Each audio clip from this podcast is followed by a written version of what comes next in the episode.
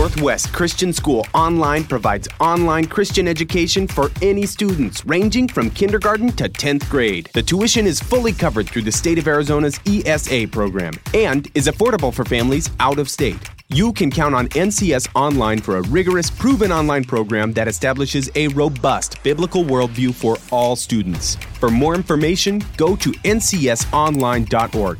That's ncsonline.org.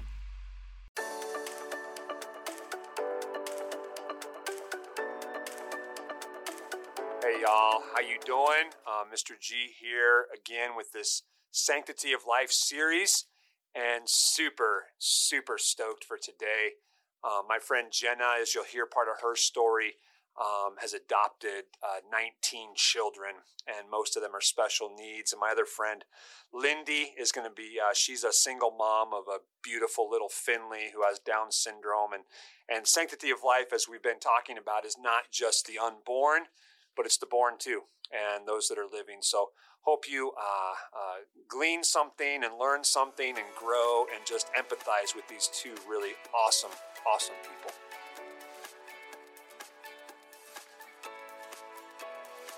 I'm here with my friend Jenna, and uh, Jenna, can you just talk about your family for a minute? Just tell us, like, how many kids do you have? What's going on there? So um, I we have 20 children total, and 16 of our children are adopted. My four biological children range in age from 23 to 31, so they're all adults and independent. And we started adopting children about 15 years ago, and we have averaged about one adoption a year.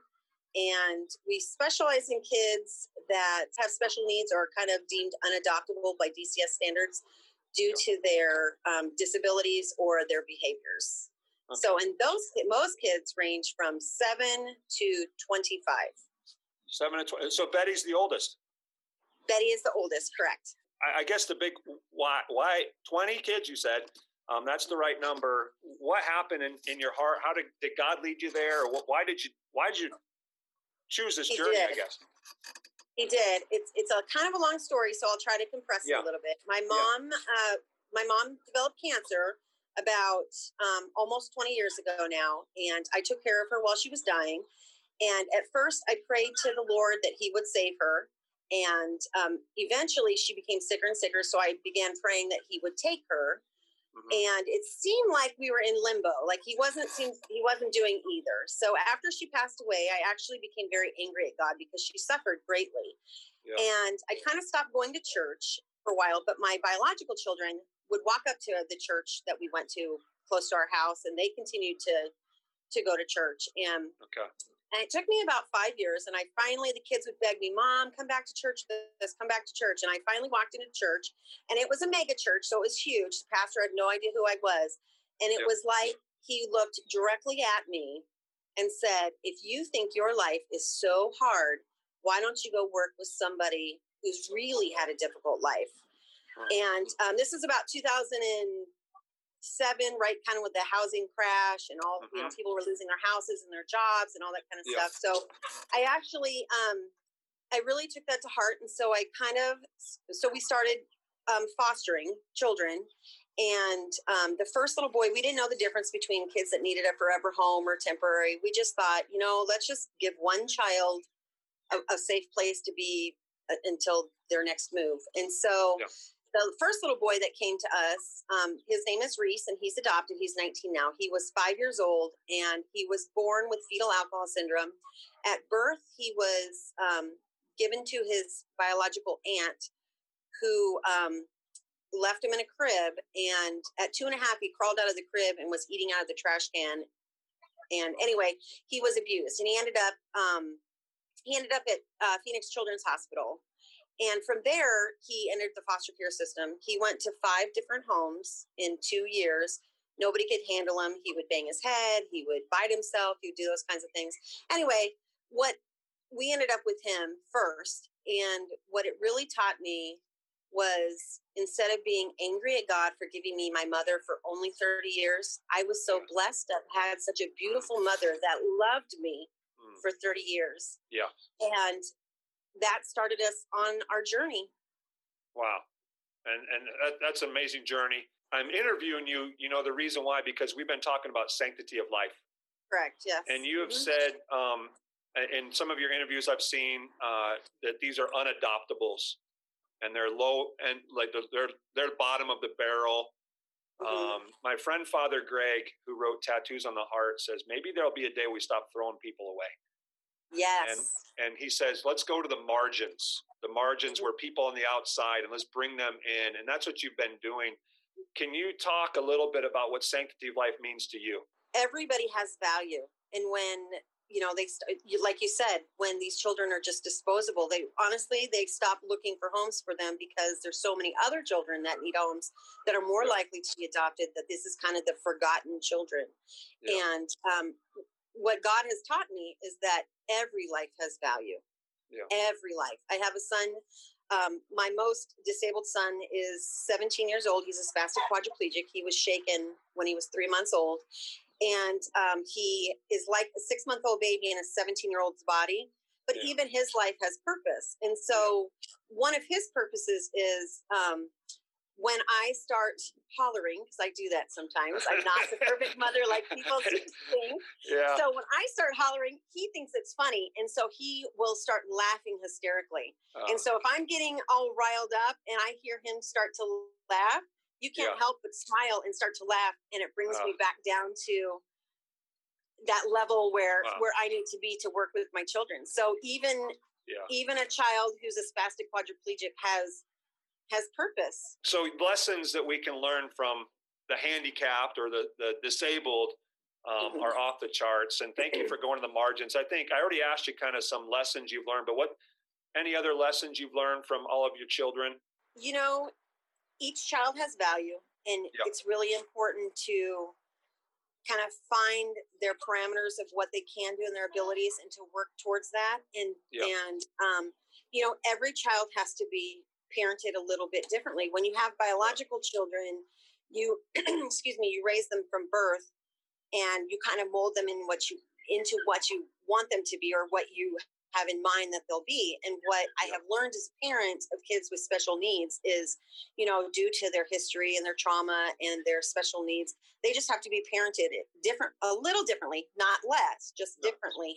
Right. and um, you just you learn to make those adjustments so that your children can thrive in the environment that they they they can Well, that's what I saw just spending a couple hours at your house. I saw I saw kids, whether they're special needs or not, taking care of each other yes because you can't do it alone. You and your husband can't do it alone. You need everyone as part of this team.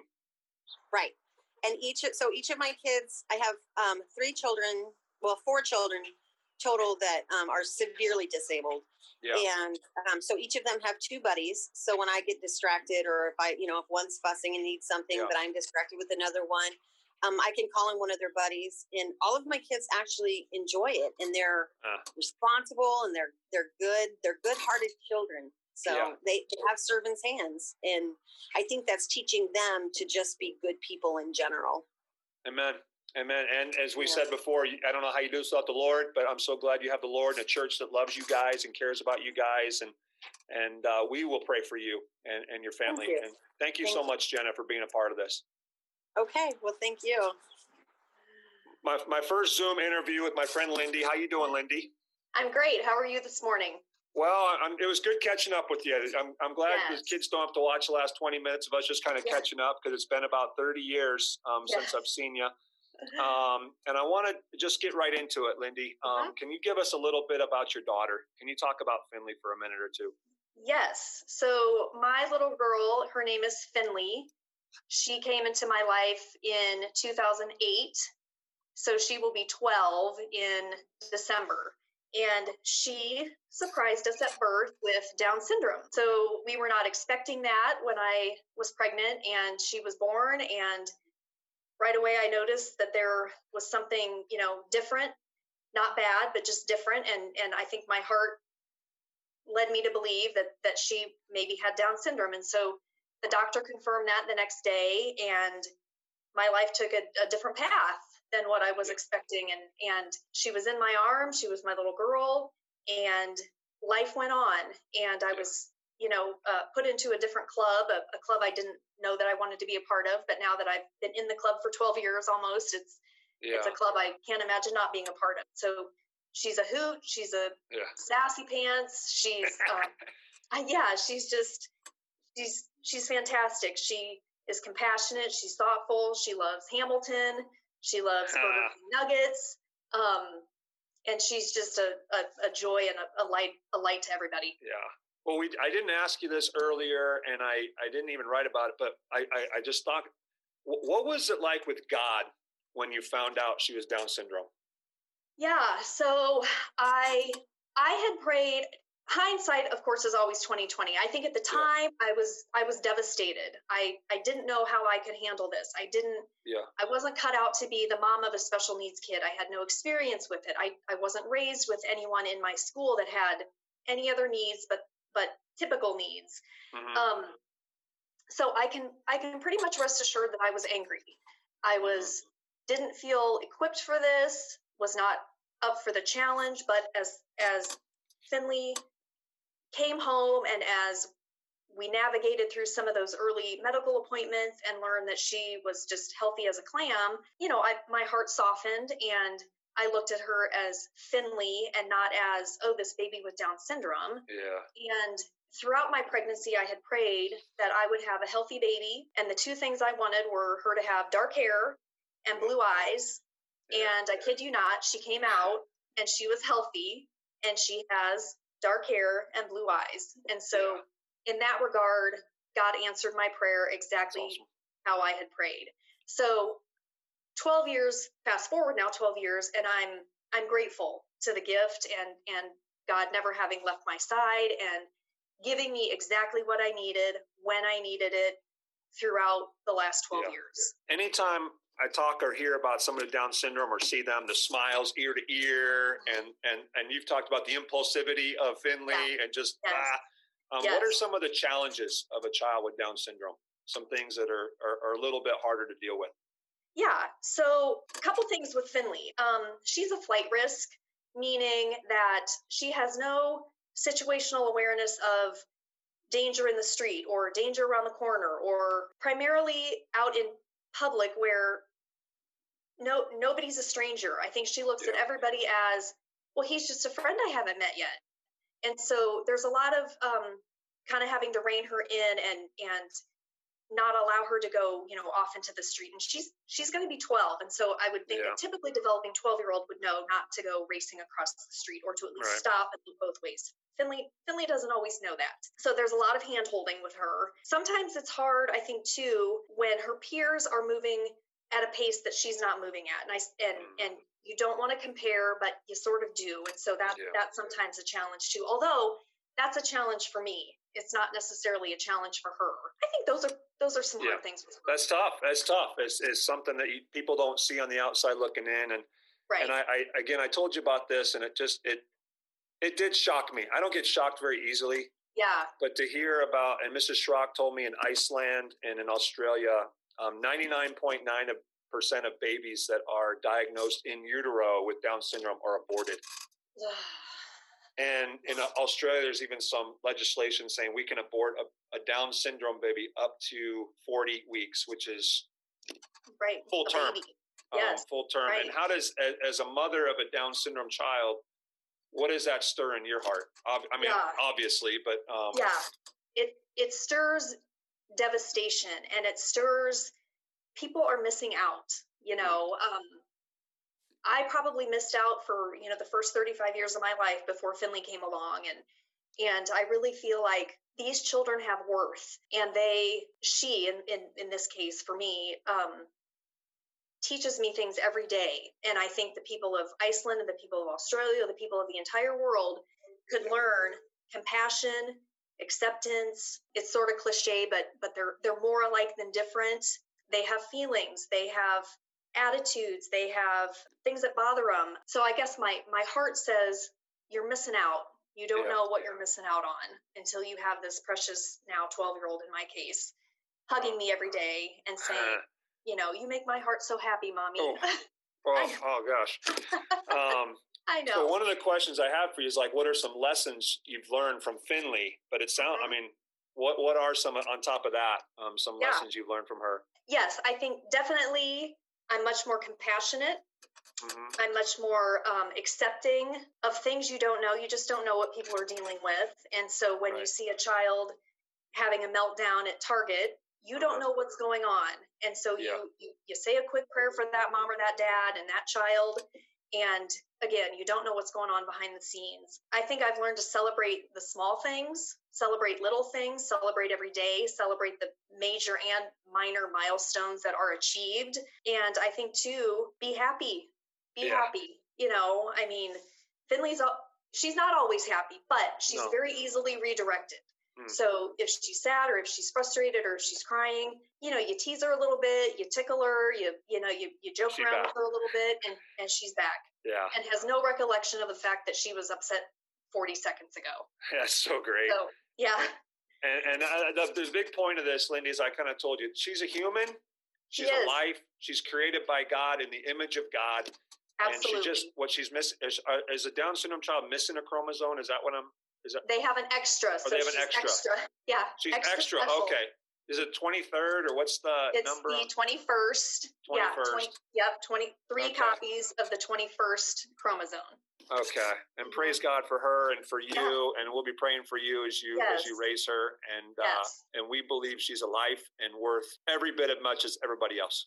She is, yes. And I would say to all of your students, just love on those kids because they just, they love you. So love Yeah. them back.